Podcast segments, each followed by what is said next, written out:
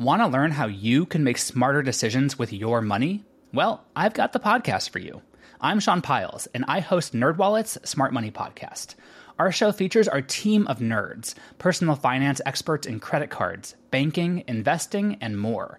And they'll help you make the most of your money while cutting through the clutter and misinformation in today's world of personal finance.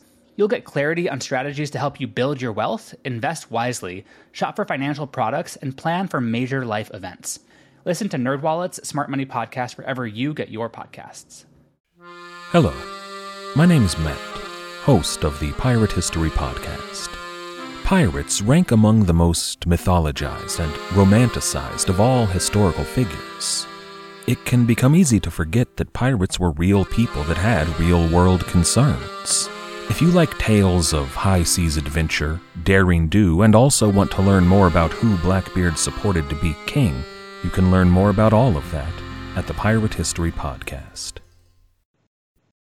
On this episode of the Most Notorious Podcast, a gruesome murder in a Florida orange grove in 1882.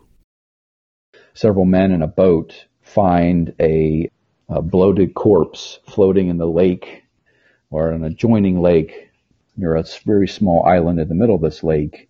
The body had floated to the surface and they row over to it and turn it over and it has no head, missing part of an arm, missing an entire leg, and a whole bunch of other what look like stab wounds and cuts to the body.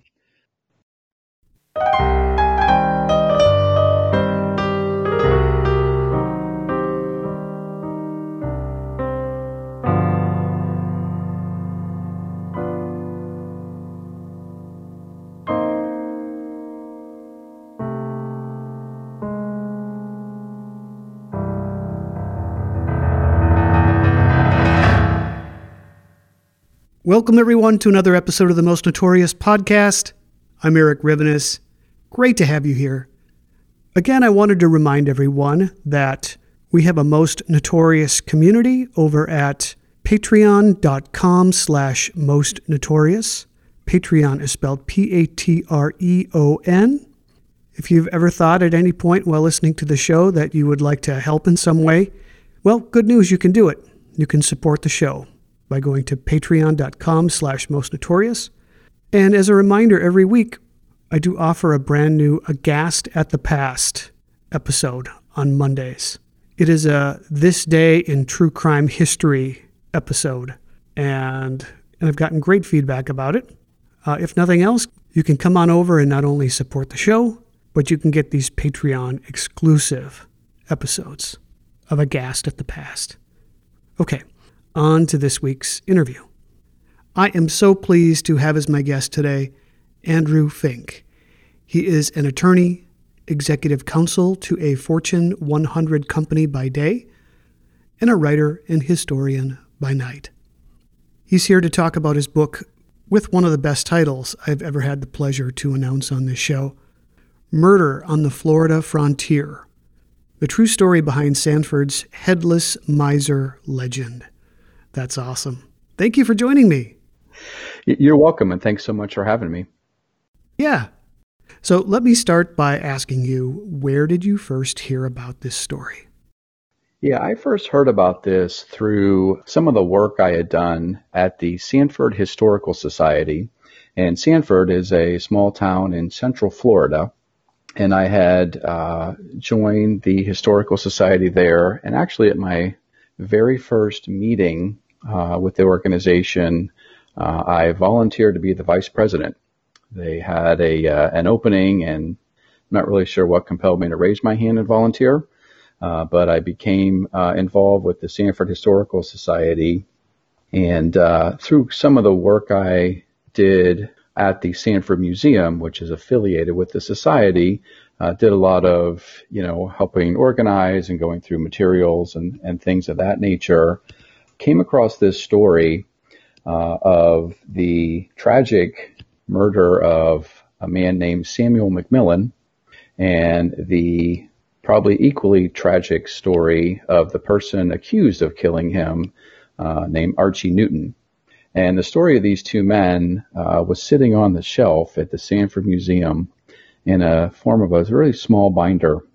And uh, the curator there, Alicia Clark, uh, one day I was mentioning that I had been doing some research on some other projects and other history things that I was looking at. She pulled that small binder down off the shelf and said, Here's a story that I think you'd be interested in.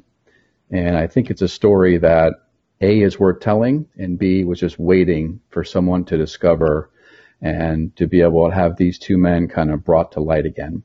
And I opened the binder and it just had uh, a few newspaper articles uh, and part of a Florida Supreme Court case in this binder. And, you know, being a lawyer, that certainly appealed to me. And I kind of read through that. And uh, it, it, as I read kind of just that brief material that they had there, uh, it was a fascinating story with colorful characters that if you put them in a fiction novel, people would think that you completely made it up and it wasn't real. Uh, so that's kind of how I found that story. And, um, you know, from there just took all the other projects I was doing, set those aside and focused on this story. Oh, that's great. So I'd like to ask you first about Sanford, Florida. What was the town like in the early 1880s? Sure, and I should mention that this story takes place uh, in in and around 1882 and 1883. And for those listeners not familiar with Florida history, which to a lot of people seems very brief indeed, um, especially before the advent of air conditioning. Uh, but Florida at this time in the 1880s, uh, specifically Sanford, Florida, in, in the central part of the state, was really kind of the frontier of uh, Florida at the time. And uh, by that, I mean uh, steamboat, riverboat traffic, and railroads were just starting to reach the interior of Florida from Jacksonville. So if you look on a map of Florida, everybody can kind of picture what Florida looks like. Jacksonville's in the top right corner, roughly, and Sanford sits almost geographically almost in the middle of the state. Most listeners will be familiar with Orlando. Sanford is about 20 miles or so north of Orlando. So just to kind of to set everybody on the geography. In the 1880s, uh, Sanford was a very successful, very busy uh, steamboat uh, river wharf. It sits on a big lake called Lake Monroe, which itself is kind of really a wide spot in the St. Johns River, which is one of the few rivers in the world that runs north. So it originates down in the Florida Everglades and winds its way all the way up, bisecting the state and empties into the Atlantic in Jacksonville. So Sanford sits on this very important waterway, and in the 1880s was really the hub of people coming into Florida, settlers from the north, people disembarking in Sanford and moving down into the environs around that town. And if you can kind of picture a bustling town of perhaps a few thousand people that would have resembled very much a town in the Old West, which a lot of people can kind of instantly picture the images of an Old West town. That's exactly what Sanford looked like at this time in the 1880s. Uh, it would have had uh, several uh, long wharfs into the lake for taking on supplies and loading supplies. It would have had uh, numerous, uh, at this time, a railway station was being built and railroads were starting to connect in through Sanford into the rest of the interior of the state. And above all else, uh, and this is why Sanford became so important, was citrus.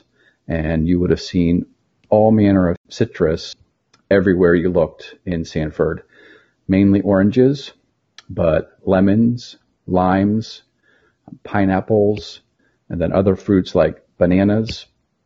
Any kind of fresh fruit you can think of uh, was grown in Central Florida at this time, uh, and it was really important in terms of its location and the railroads because you could literally pick the fruit, put it in a crate, ship it north on the railroad, and it could be on the store shelves of Philadelphia or Boston or New York within a day or two.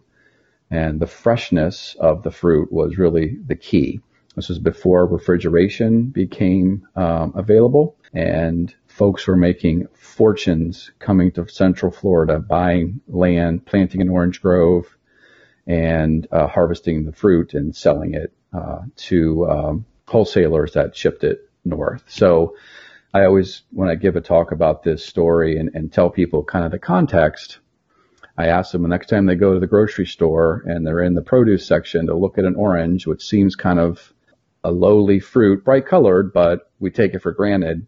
In the 1880s, when this story occurred and when these two men intersected, it would have been probably the most important thing to everybody uh, in this bustling frontier town at the time.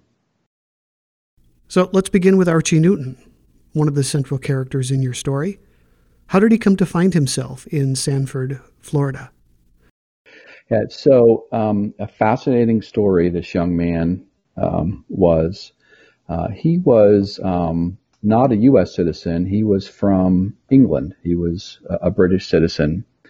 So right away, I asked people when they're reading about Archie Newton and the events that happened to think about him kind of in a deep south frontier town in Florida with a very thick British accent.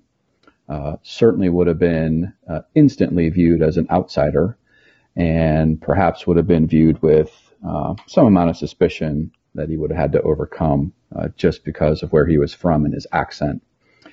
But that would really be only part of his story because how he got to the Florida frontier is a long, twisted road. He was uh, born in London in about 1861. Uh, and he came to Sanford, Florida in 1880. So he was 20 years old, roughly, when he came here. So again, as we speak about him and his eventual accusation of murder, uh, a very, very young man uh, in a rough and tumble, very busy frontier town. Uh, he was uh, born to parents that uh, were up and comers. His mother actually was related to a very, very wealthy Scottish family and um, uh, came from a kind of the upper echelon of society, uh, British society at the time. And his father was studying to be a lawyer. And his parents had actually met and married um, on another frontier, the British frontier of India, uh, several years before this, and lived and worked in India in the British colony there. And then he, the father, had to come back to London to complete his uh, legal studies. And that's when Archie was born uh, in London, um, in the St. Pancras district. And they lived for a few years in London and records show us that his father actually petitioned to be let out of his studies early so that they could return to India. And again, listeners may not really remember how important India was to the British Empire at this time. And uh, not unusual for folks to be born and perhaps live most of their lives as British citizens abroad in India. So his parents were kind of in that in that vein the father actually wanted to be um, accelerated and be called a lawyer, uh, but didn't have enough uh, of the study done and was denied. The family stayed in London another year or so, and then eventually he was let out of his uh, obligation to finish his studies, and he and his wife and young Archie, uh, was still be a baby, moved back to India at that time. And I tell you all that history because uh, this story it, to me, it's also fascinating because it connects kind of a frontier, central Florida, Old West kind of feel town in the United States to the vastness and far expanse of the British Empire. Unfortunately for Archie, uh, on the Indian frontier, his father died uh, when Archie was about um, 11 or 12 years old. And then his mother died a few years after that when Archie was probably 17 or 18 years old, roughly. Record's a little hard to discern on that, but uh, tragic story for a very young teenager uh, living in the far flung reaches of the British Empire. Uh, by that time, he had several brothers and sisters. He would have been the eldest. And he eventually moved back uh, to London. It looks like in early 1880. So again, framing up the uh, story of these two men Um, he made it back to London and seemed to settle in, tried to settle in, got a job with his uh, very wealthy uncle, which would have been his mother's brother. And unfortunately, as some teenage uh, young men do, got into some trouble, had a few run ins with the law, was accused of breaking a light post and uh, probably being drunk in public. Never really did any jail time, couldn't find any records that he got in serious trouble. But throughout 1880, there was a pattern that he perhaps was uh, not on, you know, the straight and narrow. And uh, in late 1880, uh, he was accused by a young lady of inappropriate relations with her, and she reported that she was pregnant with Archie Newton's child. And this would have been quite a serious accusation against a young man from a uh, family with uh, social standing. And he um, denied it, certainly, and, but his uh, family was able to uh, avoid arrest and to avoid further problems and probably embarrassment, shipped him off to the United States and specifically uh, to Sanford, Florida. Um, and that's a real long answer about how he got to Florida, but it really was an escape from a very bad accusation in London, what would probably have been very dire criminal problems uh, there. Right, right. He was involved with the Bowron sisters, Kate and Polly, if I remember right. Polly was the woman who accused him of getting her pregnant, and her sister Kate appeared to take his side. And that became even more clear when she traveled all the way from England to Florida to be with him. Not long after, he was set up with a nice little house. Yes, that that's true. And, and, you know, again, I I started at the outset by saying this story had fascinating, colorful characters. It also has a lot of twists and turns that, um, you know, truth is stranger than fiction. So he uh, Archie was uh, accused by Polly Bowron of the inappropriate relationship. Oddly, he was defended in that accusation by Polly's sister named Kate. And not only did Kate defend Archie and his reputation, uh, Kate apparently suggested that Polly was basically a gold digger and may may have had this pattern of finding wealthy young men from upper level families and accusing making these accusations in order to get money. And in this story, it's not clear whether the family paid her off uh, to be quiet. There's no other criminal or legal references to this case uh, in uh, London after he left in near the end of 1880. Actually, left very quickly. So it appears that either some pressure was applied to Polly Bowron to drop her accusation, or perhaps some money changed hands. But as you note, Kate, Polly's sister, uh, not only defended Archie, she married the guy. And she got on a boat to New York in 1881 and they were married and he brought her to uh, Sanford, Florida, uh, where he had a nice, fine new house built. And they started life as a married couple, married English couple, uh, in, you know, post Reconstruction Florida.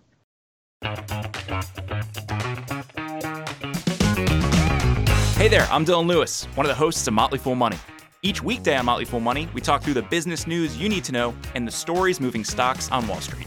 On weekends, we dive into the industries shaping tomorrow and host the experts, authors, and executives that understand them. Tune in for insights, a long term perspective on investing, and of course, stock ideas. Plenty of them. To quote a listener, it pays to listen. Check us out and subscribe wherever you listen to podcasts.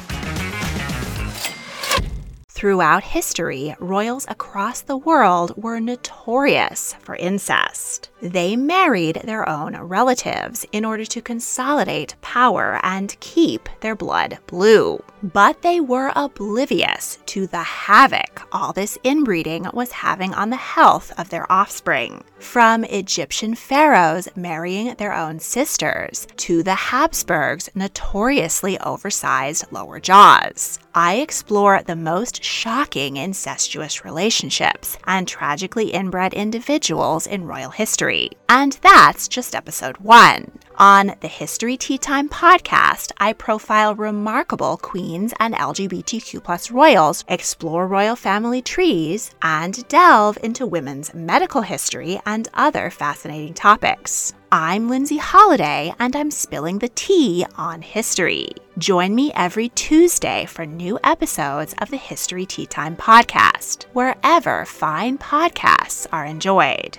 Everybody shush! William Shatner has something to say. Kat and Jethro, box of oddities. What do you do when the woman you love dies?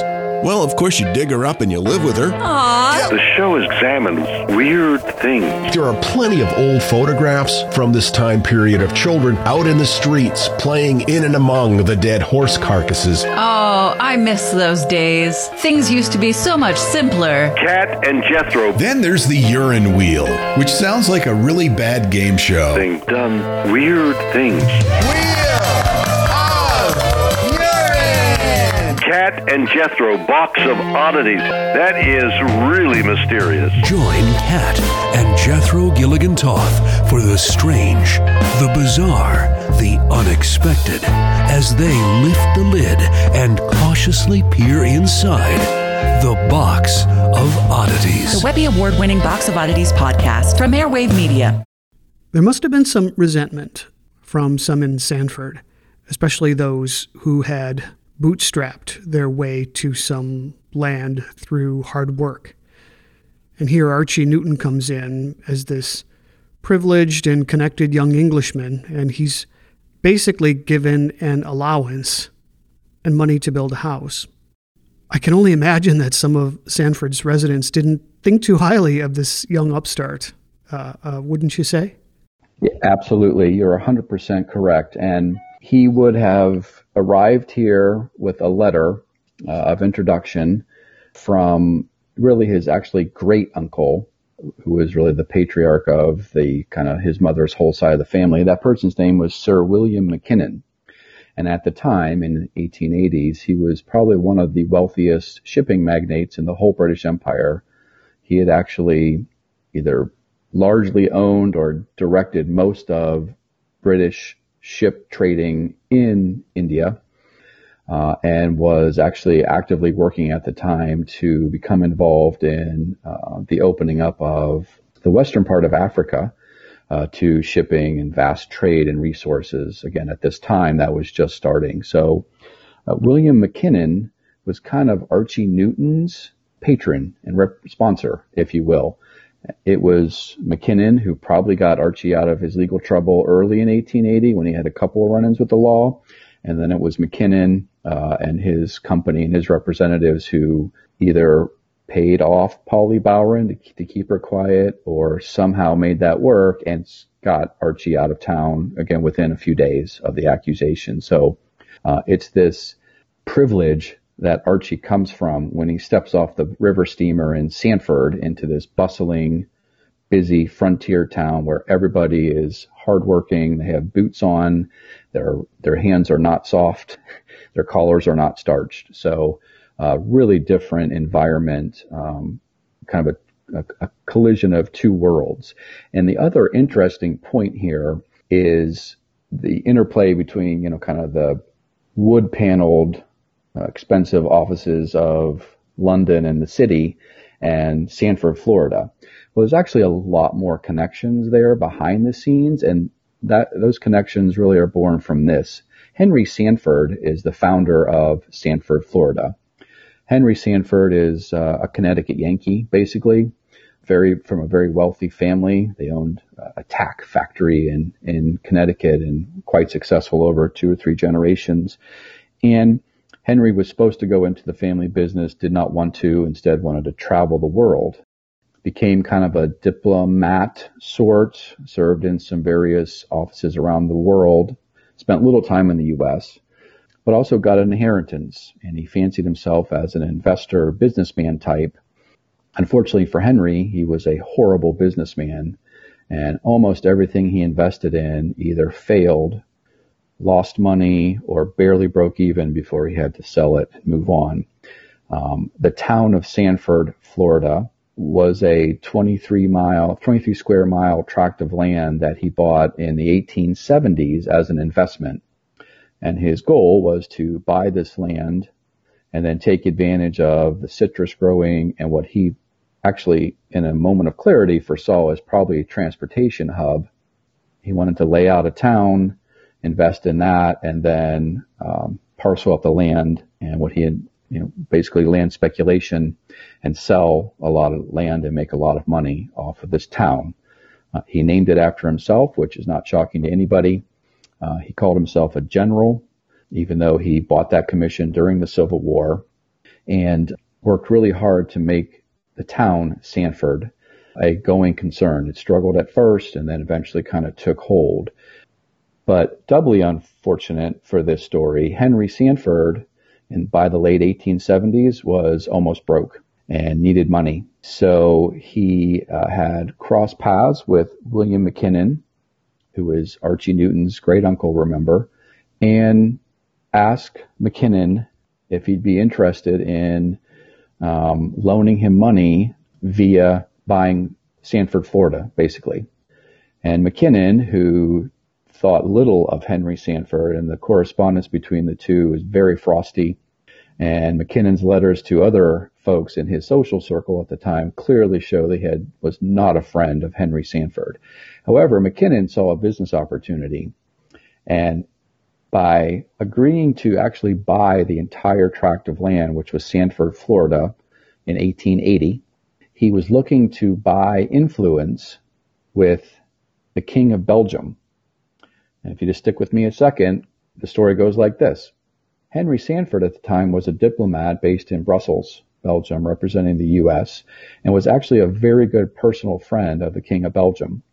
Mackinnon knew that. Mackinnon knew that if he got Sanford on his side, he might be able to buy influence in the uh, Belgian king's court to get part of the West Africa trade that he was so interested in. And the Belgians, if you remember the Belgian on the Congo story, that's much maligned today, that was developing at this time.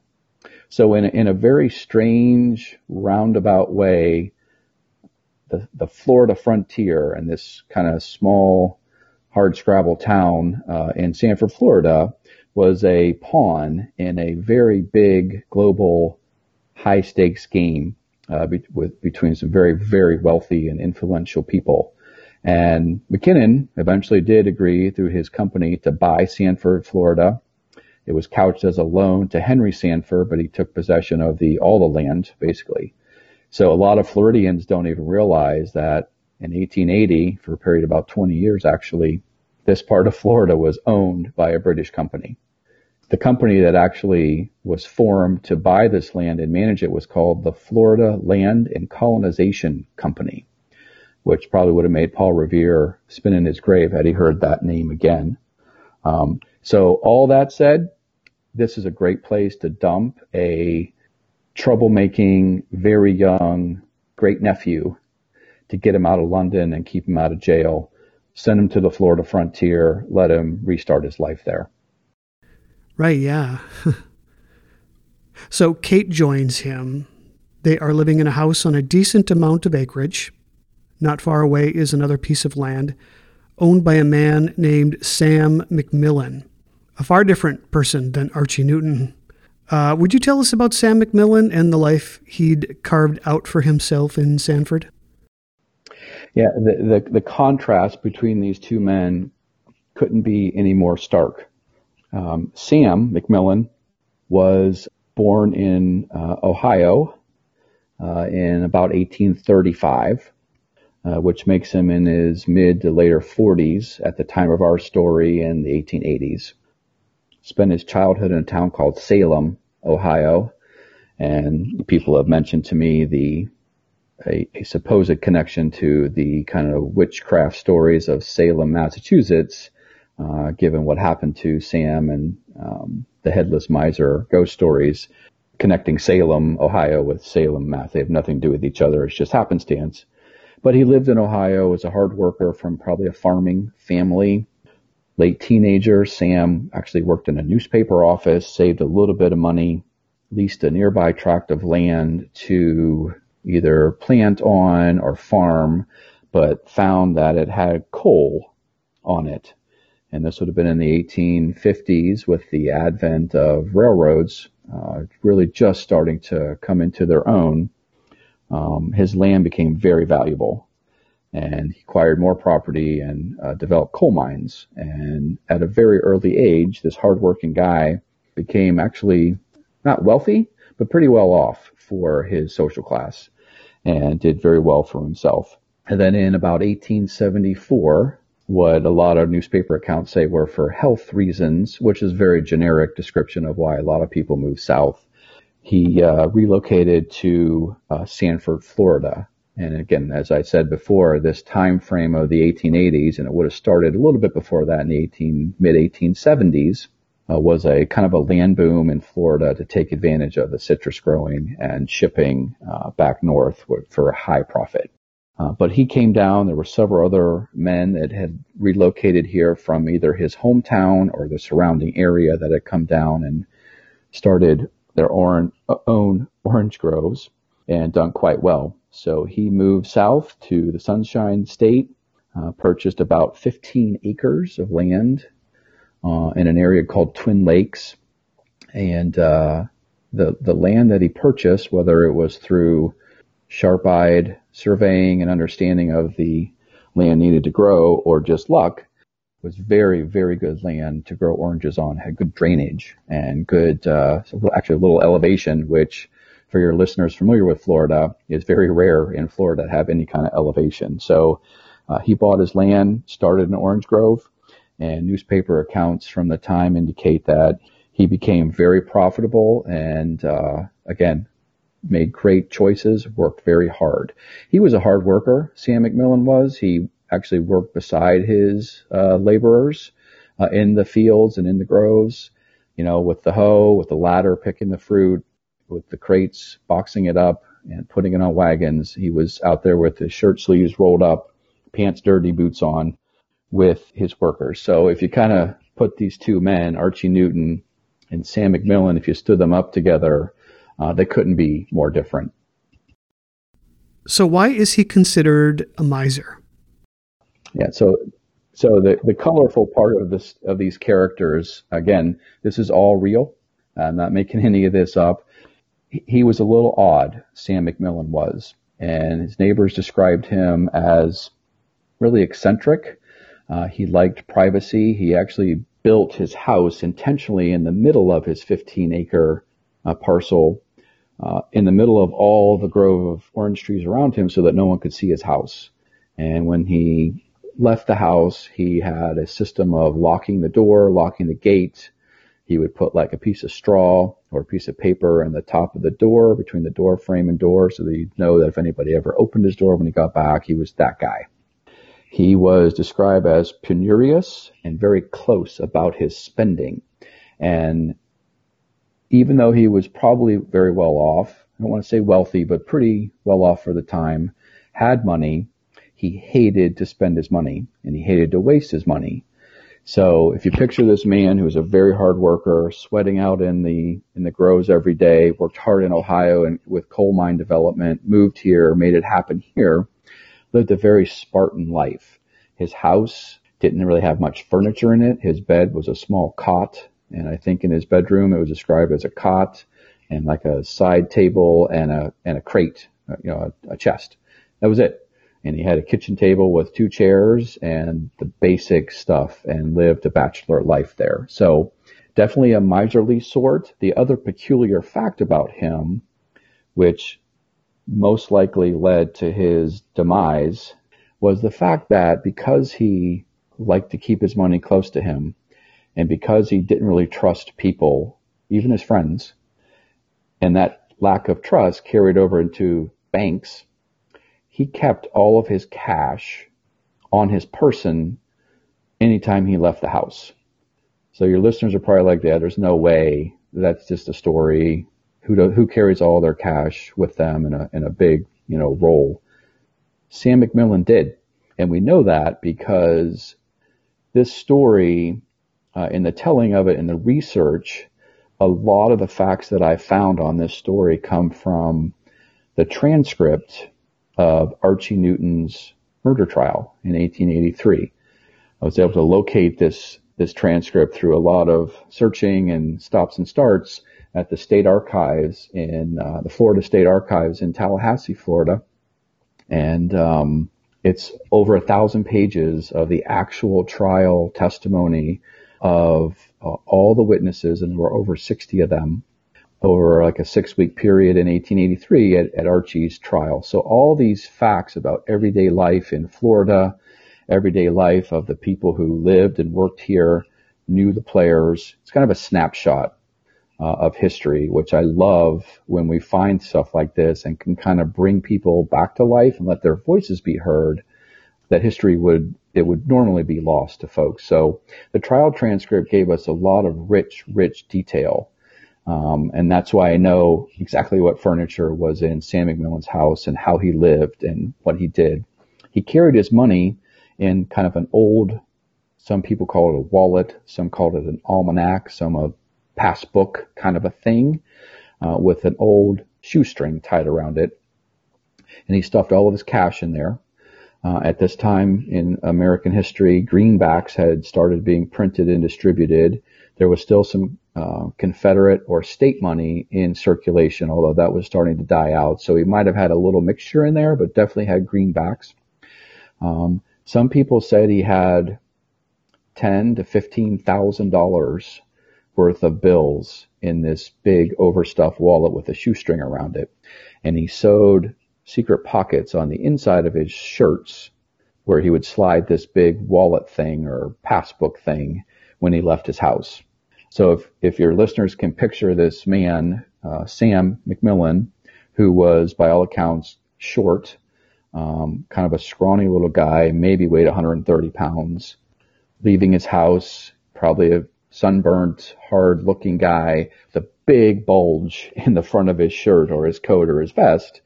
Uh, everybody knew that he carried all of his money with him. And a lot of his friends said, you are going to get robbed walking on the streets with that. That's really kind of dumb. And uh, he just felt like that was the smart play because he didn't trust uh, anybody. So that's why he was called miserly, you know, for the lack of spending, the love of keeping his money. It wasn't so much love of money, it was just he didn't want to lose his money. And then everybody knew that he carried his money uh, with him. And including Archie Newton, as you write in your book. He seemed very interested in that aspect of Sam McMillan, very curious about the money Sam carried with him. Yeah, that's correct. He, uh, Archie Newton, clearly would have known about it. They lived about a mile apart, roughly, uh, several tracts of land apart. Um, if you picture Archie as a young Englishman, probably dashing looking, he had a curled mustache, accounts say. Uh, Kate Bowron, his wife, would have been a very handsome young lady. Uh, she was the same age as Archie in their 21ish, 22. You know, they would have cut a fine figure in this, this kind of hard frontier, working the grows all day and, and sweat uh, through your shirt all day working. They didn't have that look. Sam would have had that, that look. And with the added piece of being, you know, again, wealthy-ish and having that big bulge of money uh, in his shirt. Archie knew about that. He asked friends about it. He even thought it was dumb for Sam to be carrying that and commented to a couple of people, and these people testified at the trial that Archie had said at some point along the way, why is Sam carry that money? Someone's going to off him for that one of these days. And when Archie became interested in expanding his Orange Grove, and he heard that Sam McMillan may be interested in selling his Orange Grove, um, that's when these two really intersected. They weren't really friends beforehand. Again, Sam kept to himself, but Archie, who probably had a pretty big personality, became interested in buying his grove, but perhaps as the the accusation of murder came later, might have been more interested in the uh, big wad of cash that Sam carried with him. Sam was very interested in picking up and leaving you suggest in your book that the hot weather may have played a part.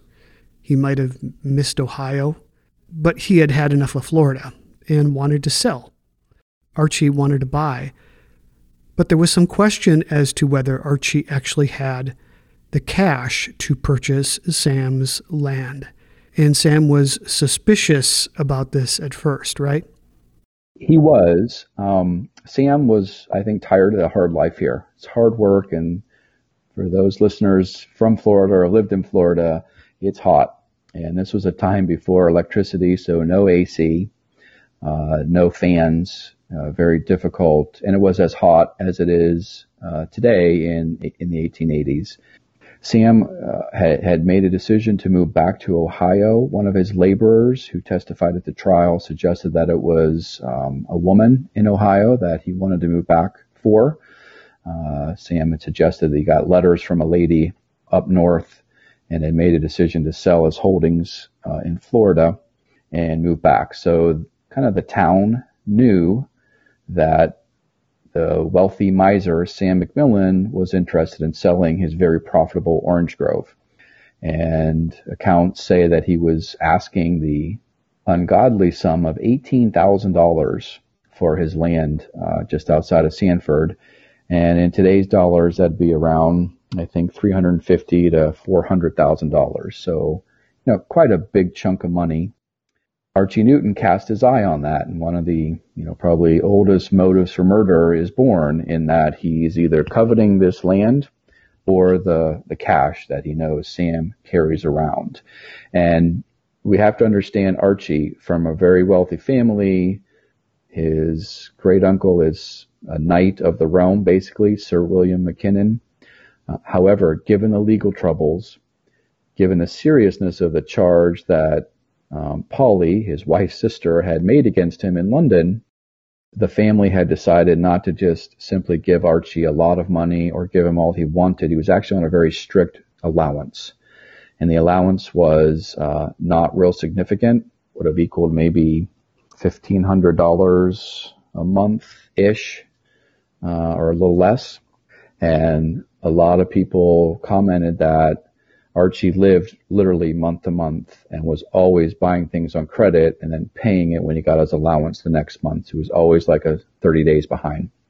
So when he popped up as someone interested in buying Sam's uh, rather expensive uh, parcel of land, a few eyebrows went up because they know Archie was kind of from the rich upper societal strata of London life. They knew this. They knew that his house had been built for him and the horse and the barn and all the stuff with it had been bought for him. But they also knew he didn't have any money in his pockets. He didn't have a stash of money from his uncle. Uh, they knew that. They knew he got an allowance and lived month to month because all the shopkeepers and everybody talked and they knew that that's how this young man and his wife had lived.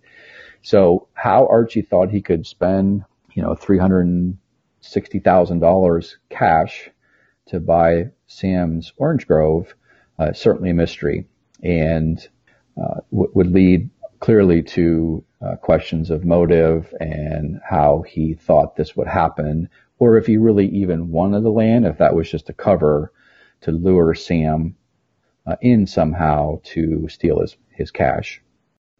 So, at what point in the story does Sam McMillan disappear? So on September 30th, 1882, Sam tells uh, one of his close friends and neighbors, um, J.O. Tabor, who lived on the other side of Twin Lake from Sam and knew him very well, that he was going to go over to um, Kate and Archie's house that evening and maybe finalize a deal to buy his orange grove. And Tabor encouraged Sam to go because people suspected maybe he does have a stash of cash in the house, or uh, in Sam's words, perhaps he has some gold that he brought with him from London that he's been hiding, and he's going to give that to Sam to um, buy the land. And Sam would have been very happy with that. So there was some speculation that Archie may have had the cash, but I think that most people we're pretty sure that he did not. But Sam was hopeful, maybe a little naive, maybe just seeing the dollar signs, and accepted an invite from Kate and Archie to go for late afternoon tea on September 30th, 1882. And uh, a witness saw him, uh, actually saw um, he and Archie walking down the main street between their homes just before um, dusk. Actually, saw Kate Newton ride by in um, a small buggy the opposite direction to go apparently to kind of the general store um, about a mile away. The two men walked on, they disappeared. Everybody assumed that Sam went over. Kate Newton is seen about an hour later riding back towards her house. So it looks like this meeting went forward. And according to Kate and Archie, uh, Sam did come over. They talked about buying the land. Uh, when Archie said he wasn't sure about his finances, Sam said uh, could be issues. Um, he also said that he had to redo the deed to his land. There was some incorrect measurements, and a deal was not finalized. Kate and Archie said Sam left at about 9 p.m. and walked home. Unfortunately, uh, no one ever saw Sam again. He didn't make it home.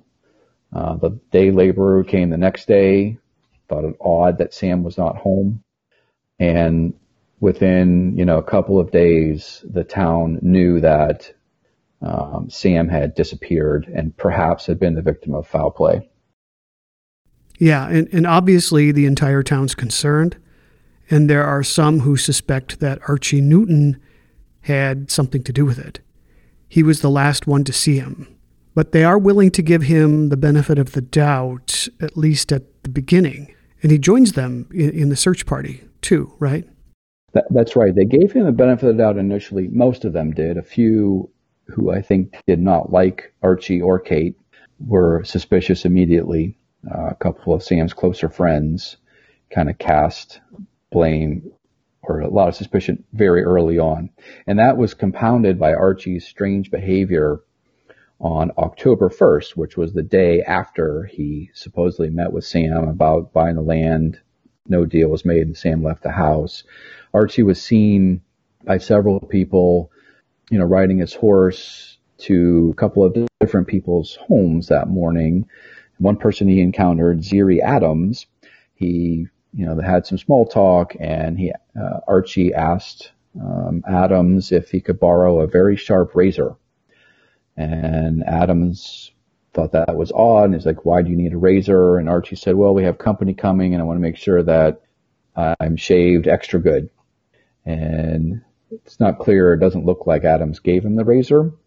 The prosecution would later cast this as Archie was searching for a sharp implement to do harm to Sam's lifeless body, which they suggested was in the Newton home at the time. Archie rides on. He buys some wine from uh, another neighbor and says that he's having he had trouble sleeping and alternately said that Kate was having trouble sleeping and was very troubled by by things. Uh, goes to another friend's house, talks about a, a pistol that he had borrowed from uh, his friend, and tells the what seems to be unbelievable story to a small group of men who knew Archie that I borrowed your pistol. It's great. I bought, I borrowed it for protection, kind of using that term broadly. But funny thing, guys, last night I actually had to fire off a round at an alligator uh, that came up from from the lake right behind his house, and the men seemed very surprised at that. That Archie would fire the gun, and that an alligator would be the the cause of that. So a couple of odd things from Archie Newton the morning of October 1st, 1882. Uh, and then as the next two or three days unfold, he and Kate are seen in town with a large wad of cash. And I'm not making that up. It seems so obvious, but that's what he was seen with, paying off some accounts that were in arrears, buying a bunch of clothing, buying a bunch of jewelry, um, going to the general store. We had an account, paying that off, paying off one of his laborers in cash that again, this young 21, 22 year old never had ever in his two years or so in Sanford, Florida. So some very odd things uh, from young Archie and Kate uh, in the days after Sam disappeared led to a lot of suspicion building um, against him. Let Mysteries at Midnight be your destination for detective whodunits and captivating mystery stories.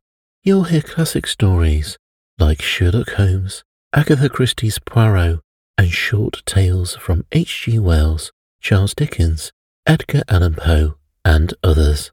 I'm Christopher, and I read these classic stories in the soothing style of a bedtime story, so you can listen to them in bed when you drift off to sleep.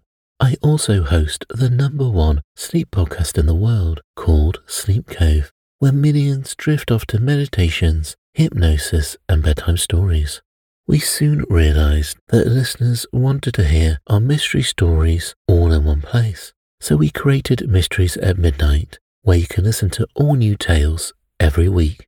Search for Mysteries at Midnight on Apple Podcasts, Spotify, or your favorite podcast app, and follow and subscribe so you don't miss out on new episodes. So why don't you pick a story now? And can you guess the twist? The storm broke in Chattanooga one night in 1906 when a young woman was the victim of a violent crime. From that moment, the city knew no peace for four furious years. At the center of the storm was the notorious inmate Dave Edwards, who was awaiting trial on murder charges. After a high profile case threatened to go cold, the desperate county sheriff did the unthinkable by freeing Dave Edwards from jail and deputizing him to track down the fugitive. Grievous Deeds Four Years of Fury in Chattanooga, Tennessee, written by Kimberly Tilley, narrated by Samuel Burst, is the most amazing true crime story you've never heard. Listen to Grievous Deeds, the audiobook, available on Audible, iTunes, and Amazon. When Johann Rall received the letter on Christmas Day 1776, he put it away to read later. Maybe he thought it was a season's greeting and wanted to save it for the fireside.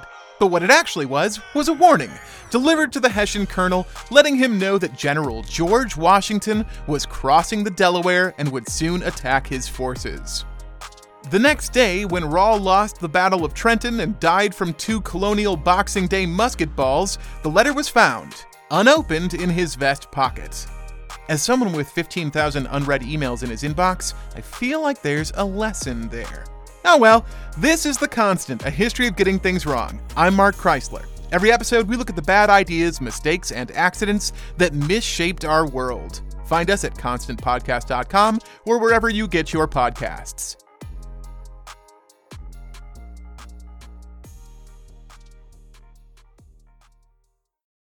So, who finds Sam's body? So, the search party is, is is uh, formed about a week and a half after he disappeared. Uh, interestingly, in that time frame, Archie kept saying that Sam probably just traveled to his other property. Sam McMillan owned a plot of land in the next county over, and Archie kept telling everybody that Sam must have gone to there and he's staying there, which would have been unusual because Sam never did that in all his time in uh, this area and uh, didn't really have the uh, you know a house or any other kind of abode at this other location. So that story was a little odd. Seems like a cover story in hindsight to throw people off. But the town uh, becomes kind of uh, frantic to find him and or- organizes a search party. And on October 17th, uh, so Sam last seen on September 30th, so about a little less than three weeks later, several men in a boat find a, a bloated corpse floating in the lake or an adjoining lake near a very small island in the middle of this lake. The body had floated to the surface and they row over to it and turn it over and it has no head, missing part of an arm, missing an entire leg, and a whole bunch of other what look like stab wounds and cuts to the body. More importantly, the body is tied down with a rope uh, attached to a, an iron pot, which not quite sure what that looked like. I think it was probably the size of like a paint can today, uh, but all iron. It had a cover on it. It was full of nails. So clearly, and the rope was tied around the midsection of the body. Clearly, the body had been uh, dumped and uh, weighted down, so it sank into the lake.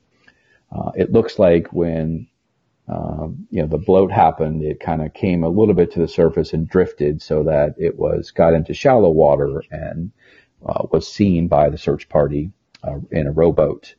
Uh, this lake uh, is in a lake called Lake Como or Crystal Lake. It's very hard to tell which one it was, but these are both lakes that connect to each other that are the lakes that Archie Newton's house sits on. He actually had a dock on uh, the lake. So search party finds his body, this body, it's headless. Uh, they pull it onto the boat in its horrific condition as you can only imagine. And they row back to the shore and they had originated the search at Archie's land, uh, where his yard came down to the, with a dock and a beach. And they dock the boat, they pull the body out, they call for everybody searching the, the land, uh, and other boats on the water to come over. And the, uh, person who is really designated as the coroner would have been kind of like a local justice of the peace or constable. His name Edgar Harrison. And he uh, immediately calls for an inquest right there as this bloated body is sitting on the shore. They just pulled out of the water, so you can picture what this would have looked like. And they go through the pockets. Someone says those shoes are Sam McMillan's shoes, and someone says that vest I is familiar. And they don't really find anything in the pockets, and most importantly, that large wad of cash that Sam carried is is missing. Um, so they're pretty sure it's Sam McMillan's body that they found, but from a legal perspective, it's not 100%. Uh, so they take custody of the body, the, the uh, coroner does, and Florida law at the time said that you had to have an inquest uh, and then a cr- first a criminal inquest within a few days if you're going to charge somebody. So they um, only had a few days to try to find the head to uh, positively identify this body and proceed forward. They had that time, and that time frame started because they took custody of Archie almost immediately, and it was for this reason: a, there was already suspicion; b, he had flashed this big wad of cash for the past two weeks around town. He and Kate they bought a lot of things that cost a lot of money, and c, and probably most fatally for Archie, when they pull the body onto shore and they're going through the pockets and they look at this iron pot with the rope, one of the search party who is a laborer, is a Frenchman named Picard, in his heavy French accent, says, Hey, I recognize that rope. That's Archie's rope. And hey, I recognize that pot. That's Archie's pot. I was using that, you know, a couple weeks ago to paint something. And Archie, who's standing there looking at the body, with all these men around him who are already probably looking sideways at him, says, "Oh my gosh, that is my pot, and that's crazy. That's my rope," and admits those those things are his. So he's arrested immediately. The clock starts ticking on being able to criminally hold him and charge him, and uh, the criminal inquest literally has, I think, day two on October 21st and they're almost at the time limit for having to conclude that there's not enough evidence to hold Archie Newton. Another search party had been out scouring the countryside for the head, and two men found the head uh, in the same lake um, several feet away. And in what must have been a very dramatic scene, um, literally opened the doors in the back of the room while this criminal inquest is going on with the head in kind of a burlap sack and if you can just picture these two guys who would have been a little bit wet from getting in the water, dirty and sweaty, walking in, you know, with it, holding up this thing like a talisman that we found the head, here it is. And, uh, must have been a very, very, um, chaotic scene when they brought that in. And they pulled two barrels and a plank and they create a table and they call for the doctor. And he examines the head right there, uh, at the criminal inquest in front of everybody and um, it's clearly Sam McMillan's head. Uh, they opine that it's from the body they found a few days before, and so there's definitely been a murder. Uh, and even more fascinating, if you read this book, the doctor, using no sense of procedure that we would use today, basically picks the head up, examines it, gives some, you know, kind of preliminaries. It's been in the water, obviously, turns around, and in the back of the of Sam's head in the skull, there's a small entrance wound. And he tells the crowd that it must have been shot. And the prosecutor, uh, a guy named Thomas Wilson, who was presenting the criminal inquest on behalf of the state, asked the doctor, is the bullet still in the skull? And the doctor, and again, ask your listeners to just picture this guy, takes the head and shakes it and can hear something rattling around inside the skull. And he, he cuts the bottom of the, uh, the, the the dura mater where he can kind of let everything come out and it splashes out probably like, you know, soup. And he shakes the skull again and out drops uh, a bullet onto the floor, which is strewn with sawdust. And they have to pull it out and hold it up. And, you know, that was the aha moment about what killed Sam McMillan. So Archie Newton, as you've established, had connections with powerful people. Did these people come to his aid during this legal process? Uh, the answer to that is yes and no. Uh, he certainly would have appealed to his very wealthy, powerful British family. Um, Sir William Mackinnon would have heard about this. I'm sure he probably would have put his head in his hands and, you know, thought he made a mistake by sending that young kid off anyways. Uh, I'm sure the family thought they were sending him to Florida where he would stay out of trouble, and within two years, he's accused of murdering somebody and beheading him.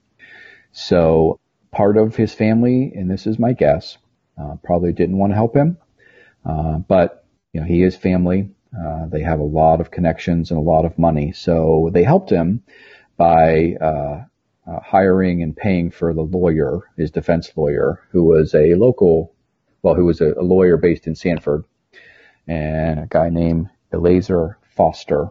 And Foster had come from Connecticut originally as well and knew the Sanford family and had come down here to help Sanford with the legal side of developing a new town. So he was a uh, well connected lawyer himself, uh, probably expensive, and uh, Archie's family foot the bill for the lawyer.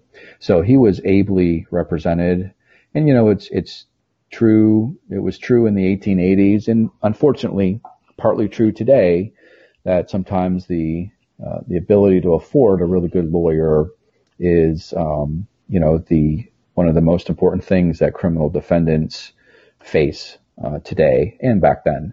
So he was uh, ably represented uh, with good counsel, uh, who tried every tactic possible to either delay the trial, get it dismissed, you know, question the prosecutor on every front. Actually, on the very first day of trial, when the judge bangs the gavel in a crowded courtroom in Orlando in June 1883 to start, his defense lawyer stands up and shocks everybody by saying, move to dismiss on the grounds that the jury sitting here has been improperly impaneled and here's the proof and delayed everything another couple days or a week for the jury. So definitely he was ably represented and the family paid the bills. On the flip side of that, there were several requests to Mackinnon and the people that ran his company, which remember owned Sanford, Florida at this time, to assist by writing letters, um, probably looking for affidavits from them about this young man's character, and there's no way he could kill somebody, you know, the, the character references to use, or to be witnesses even, uh, or to help maybe uh, explain how Archie could have gotten a large sum of money. Maybe he did have a large sum of money on October 2nd, 3rd, 4th uh, of 1882 and it's just happenstance because his family sent him money. Archie also had commented to people that his wife, who I spent a lot of time kind of recounting her background, she was actually very, very poor. Uh, so poor she had to borrow undergarments from a landlady and shoes. She didn't even have those things. Archie mentioned to people that uh, Kate's family, someone had died and left her a small inheritance, and they were expecting that any day now, and that's how they were going to buy Sam's Orange Grove. So some evidence comes out later that perhaps there was an explanation for this young couple who'd never had any money, uh, all of a sudden walking around with a big wad of cash. But it doesn't appear that the family in in Britain ever provided any support or assistance in that regard for this young man on trial for his life. As an attorney yourself, you have a pretty unique perspective of the trial. and very ably document its progress in your book. We, of course, don't have time to get into every detail today, but I'd love it if you could share what you consider maybe a personal highlight of Archie Newton's trial. Yeah, I mean, it's almost um, hard to pick one because there are so many very dramatic, today would be prohibited statements, actions, things done at the trial. Uh, and as a lawyer practicing in the year 2020, um, this case would have been probably thrown out before it started, quite frankly, but certainly would have been uh, mistrialed numerous times along the way for the conduct of the prosecutor, for the statements of witnesses, for the handling of the evidence. So if you're a fan of kind of the courtroom back and forth, I put a lot of that in this story because we actually have the back and forth with question, answer, question, answer. I like reading that myself because it gives you a really good flavor of the facts in the people's own words, which again, I think makes this story compelling. Uh, picking one is hard. I would probably go with maybe if I could just do two. One would be just the outrageous histrionics and acting of the prosecutor, whose name was Alexander St. Clair Abrams. And the, the, the, record is full of references that the court reporter wrote down of what he did, how he acted. He was very theatrical, over the top. The second one I would, and that's kind of a general one. This the, the one witness I would probably uh, look to the most for just kind of you know, given a flavor would be the the main the constable in charge of Sanford, which would have been a guy named William Serene. Keystone cops calling him a Keystone cop with kind of the way he handled himself and bumbled through this would probably be an insult to the Keystone cops. He mishandled the gun that was supposedly the murder weapon. Actually, when he got the gun, he testified later that because it was dirty and rusty, he cleaned it and he took a um, some kind of a, a, a, rod and shoved it down the barrel several times uh, to start cleaning it. And he took there was a bullet in the chamber and he shoved that through to see if he could create the you know the check the rifling markings on it. So by doing all that, he completely ruined what would probably be called the murder weapon. Interestingly, that weapon was identified by Archie's friend as the gun that he loaned to Archie a month or two before this all happened, and that Archie returned to him with one bullet missing after Sam disappeared. So that piece of evidence was crucial to the whole case. And remember, a man's life is at stake here. This is a time when they convicted people. The appeals process was very quick and they hung them. So Archie, even though he was from a wealthy family, had a great lawyer, had a good defense, um, was on trial for his life. So to mishandle the evidence by the constable who's all this is entrusted to um, is, is, egregious, you know, doubly egregious. Actually, William Serene at trial, when he's talking about the weapon and after he goes through all the mishaps he had with it, said in, in a kind of a question and answer with the prosecutor says, when I got the gun, I was looking at it and um, it went off. And the prosecutors, what do you mean it went off? Oh, it accidentally, I accidentally fired it off. And the prosecutor kind of out, and again, I'm paraphrasing, but asked, okay, what, what happened with the, what happened there? And so the constable explains that he accidentally shot the gun off and the bullet went into his windowsill. And the prosecutor says, well, do you have the windowsill with you? and serene. And you can, you can picture this crowded courtroom with people watching, sweating in the heat of Florida in June. Um, some diary accounts say it was 95 degrees through the length of the trial. Says, yep, got it right here. And he literally holds up the actual windowsill he removed from his house. And the prosecutor says, well, is the bullet still in it? Yes, it is. And he says, well, can you remove it for us, please? And the constable, sitting in the witness stand, takes a knife out of his pocket and digs the bullet out of this windowsill. And it falls down onto the floor. And the court reporter notes that it was lost in the sawdust on the floor and then found. So that's just one example of the, you know, dramatic's probably not even the right word, of the unusual and almost bizarre things that happened at trial. And there are, I mean, there were more than 60 witnesses here. This trial went about six weeks. So a lot of fascinating, if you, again, if you like trial, uh, trial drama and back and forth, there was a lot of it in this case. And he was found guilty. Yeah, he was, you know, not to ruin the story for everybody, but um, uh, his defense uh, lawyer, Foster, decided actually not to put on any evidence. No witnesses. Archie did not testify because even then you could not testify against yourself, and Kate couldn't be forced under Florida law to testify against her husband. So the defense basically rested.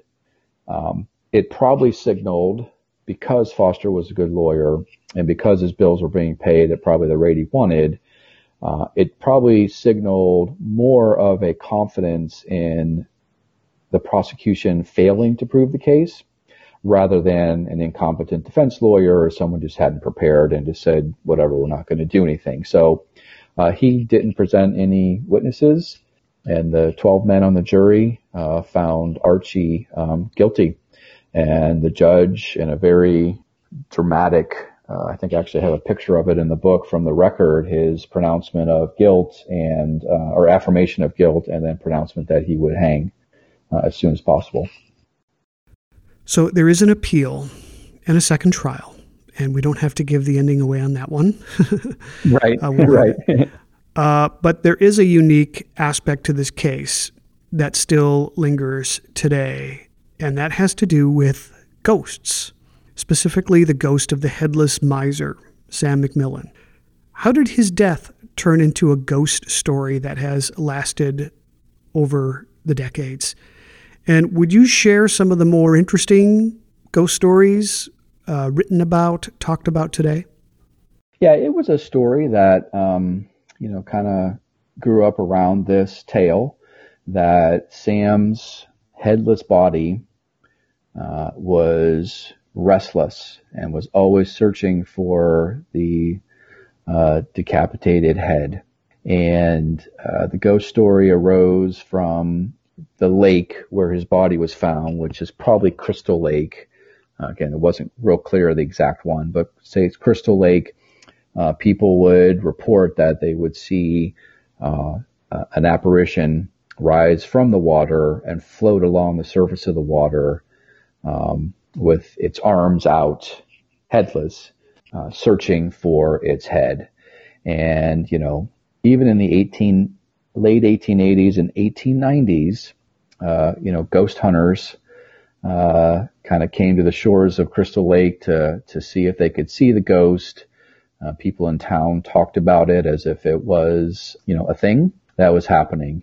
And um, interestingly, a story appeared in a New York uh, kind of journal of stories that was regularly published uh, in the North. And um, it told this whole tale of a miserly fellow who had been murdered heinously, and his body uh, had been head had been severed, and the body was floating above uh, the water, and people saw this, and uh, the ghost would never rest until the head was found.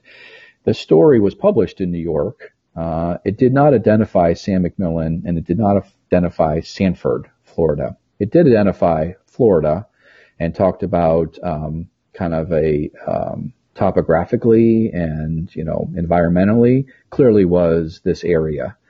The author of that ghost story that was published in New York early 1890s, I believe, was unknown. It was anonymous. And so reading that story, I'm trying, you know, trying to fill in who would have had all this knowledge and who would have perhaps written it. And uh, my personal opinion after researching and, and, you know, getting to know all these characters really well is that it was written by the prosecutor, uh, Alex St. Clair Abrams. And I say that because he was a very bombastic, uh, sort. He was actually from New Orleans originally and was known as the volcanic Creole, uh, for his demeanor and his abrasiveness and his trial comportment, uh, when he talked. And just to give you an idea of what Abrams was all about, he told everybody he had been a major in the Confederate Army in the Civil War. all the records that we found um, would suggest he was never anything more than a private, and that he um, was at the siege of Vicksburg, but mustered out because of quote sickness.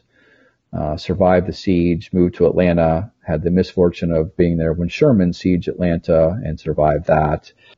After the war, though, for, surprisingly, he ends up in New York City uh, writing uh, for uh, the New York Herald in the 1870s and actually kept rooms at the Astor House in downtown New York and uh, was the one entrusted to get encrypted cables from Europe recounting the um, the Aust- uh, the Prussian Franco-Prussian War that was going on in the 1870s. So he became kind of a player in New York newspaper and story writing circles.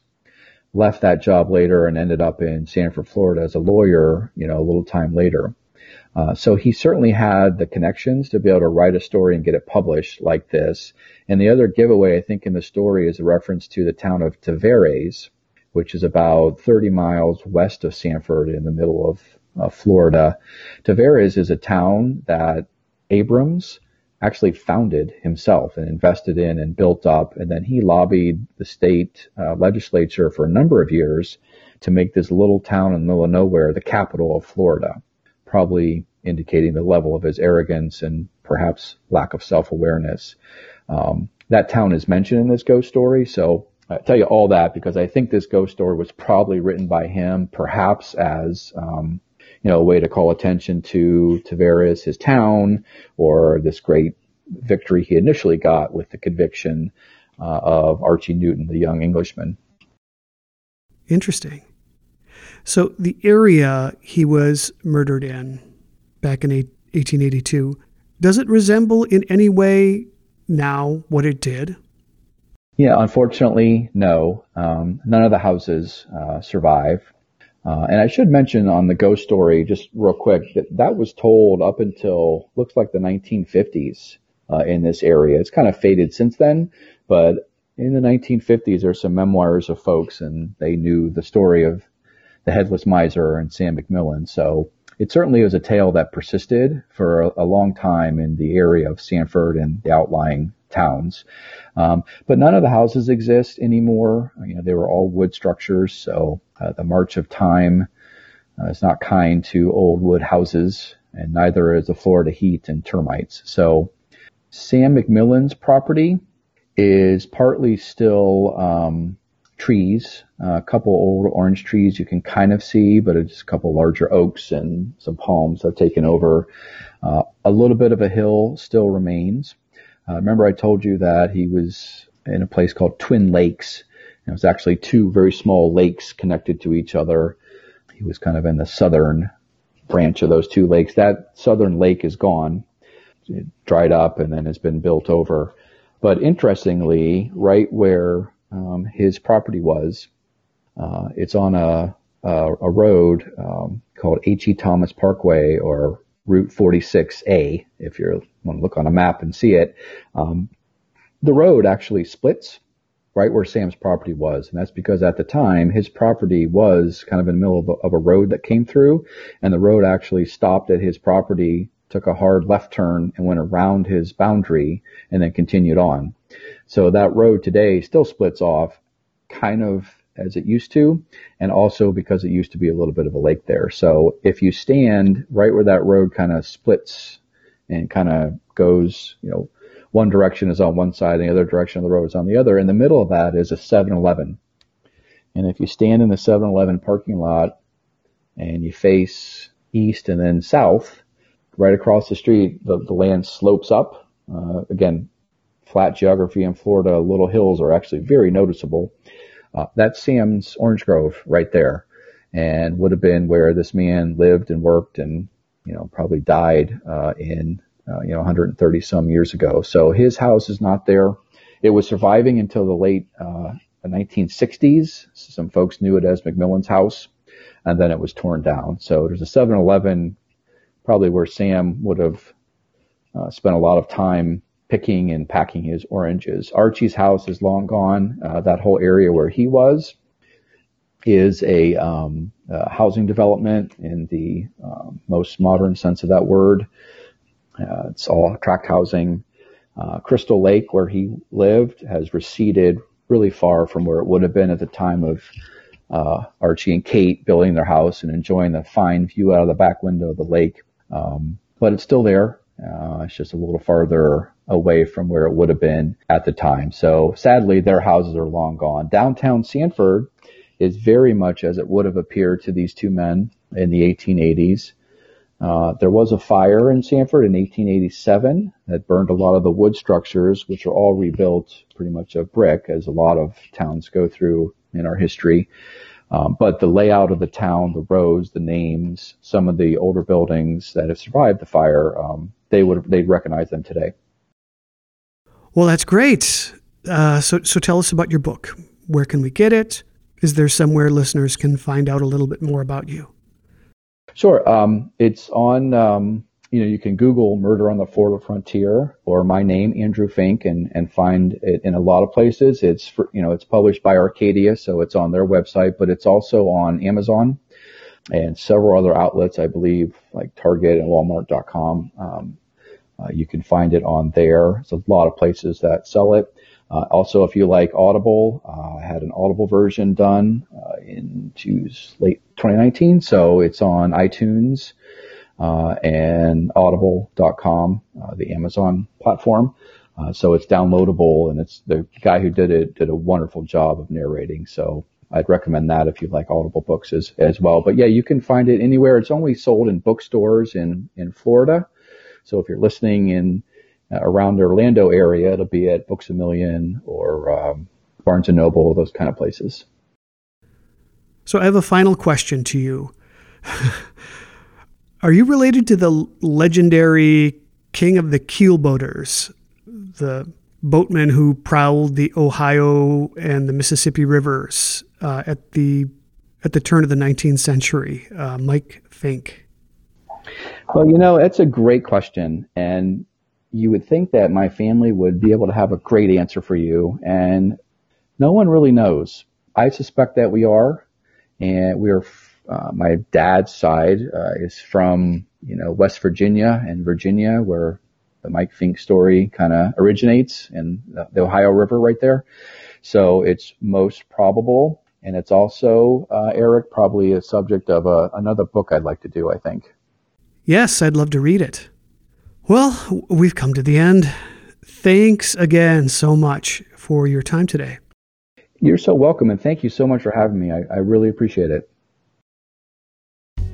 Again, I have been speaking to Andrew Fink. His book is called Murder on the Florida Frontier The True Story Behind Sanford's Headless Miser Legend. This has been another episode of the Most Notorious Podcast broadcasting to every dark and cobwebbed corner of the world.